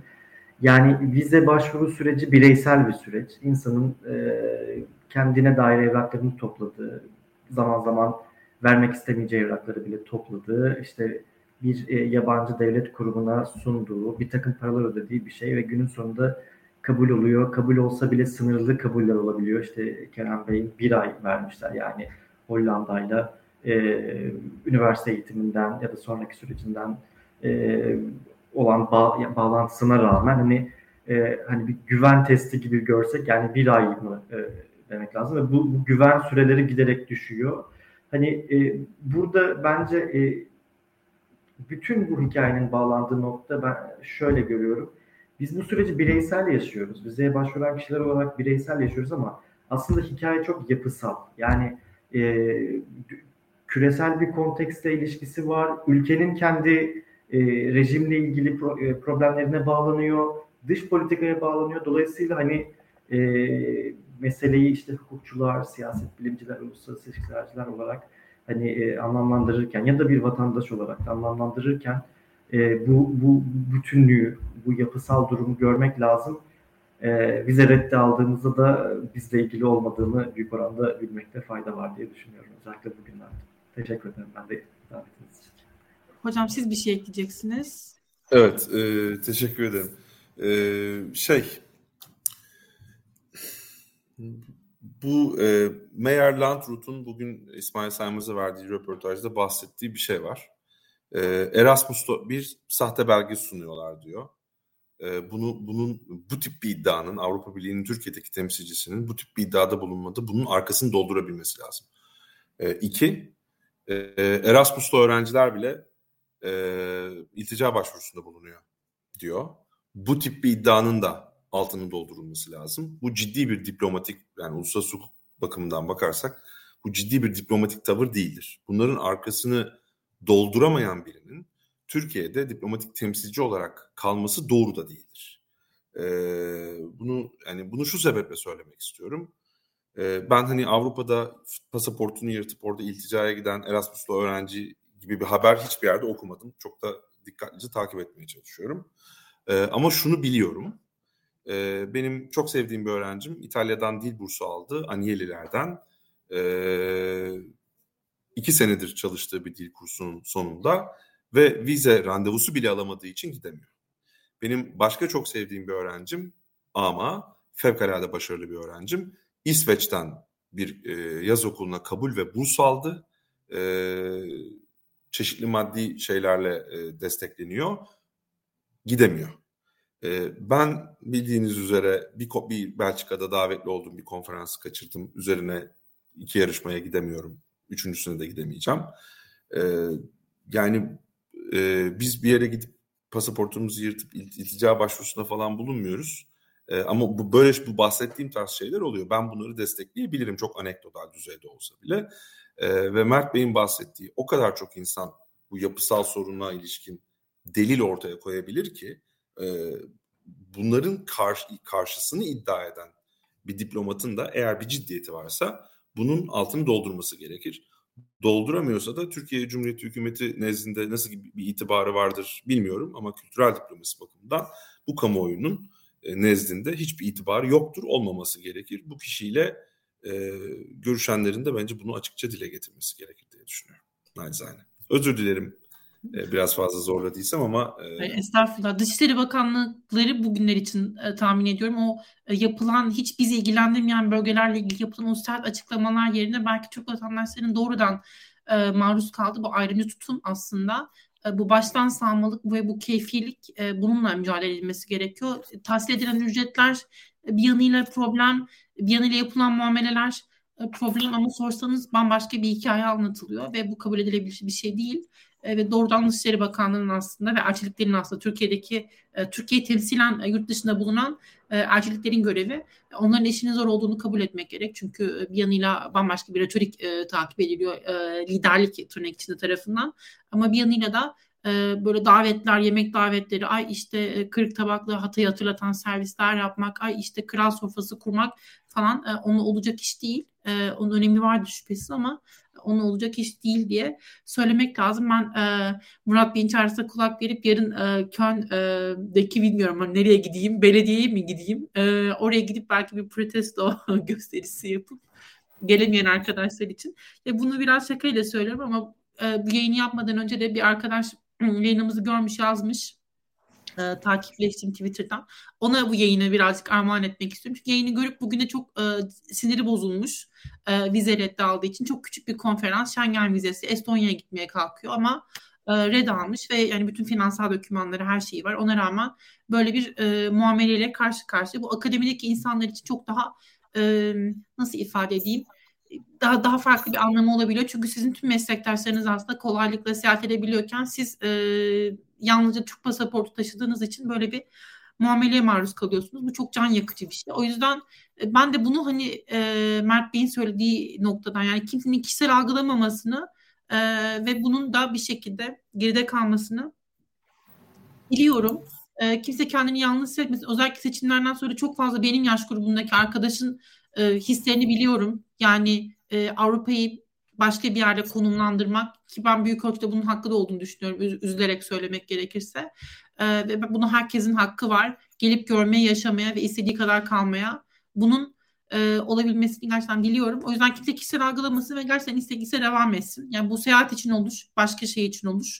E, pes etmek yok, kişisel algılamak yok, e, moralleri düşürmek yok. Birbirimize destek olmaktan başka şansımız da yok diye kapatacağım. Çok teşekkürler. Çok değerli konukları ağırladım bu akşam ve bence konunun bütün yönlerini neredeyse ele aldık. Ee, lütfen siz de yayını beğendiyseniz beğenmeyi unutmayın, paylaşmayı unutmayın diye bitireyim. Çok teşekkürler. İyi akşamlar. Görüşmek üzere. İyi akşamlar. Teşekkürler. İyi akşamlar.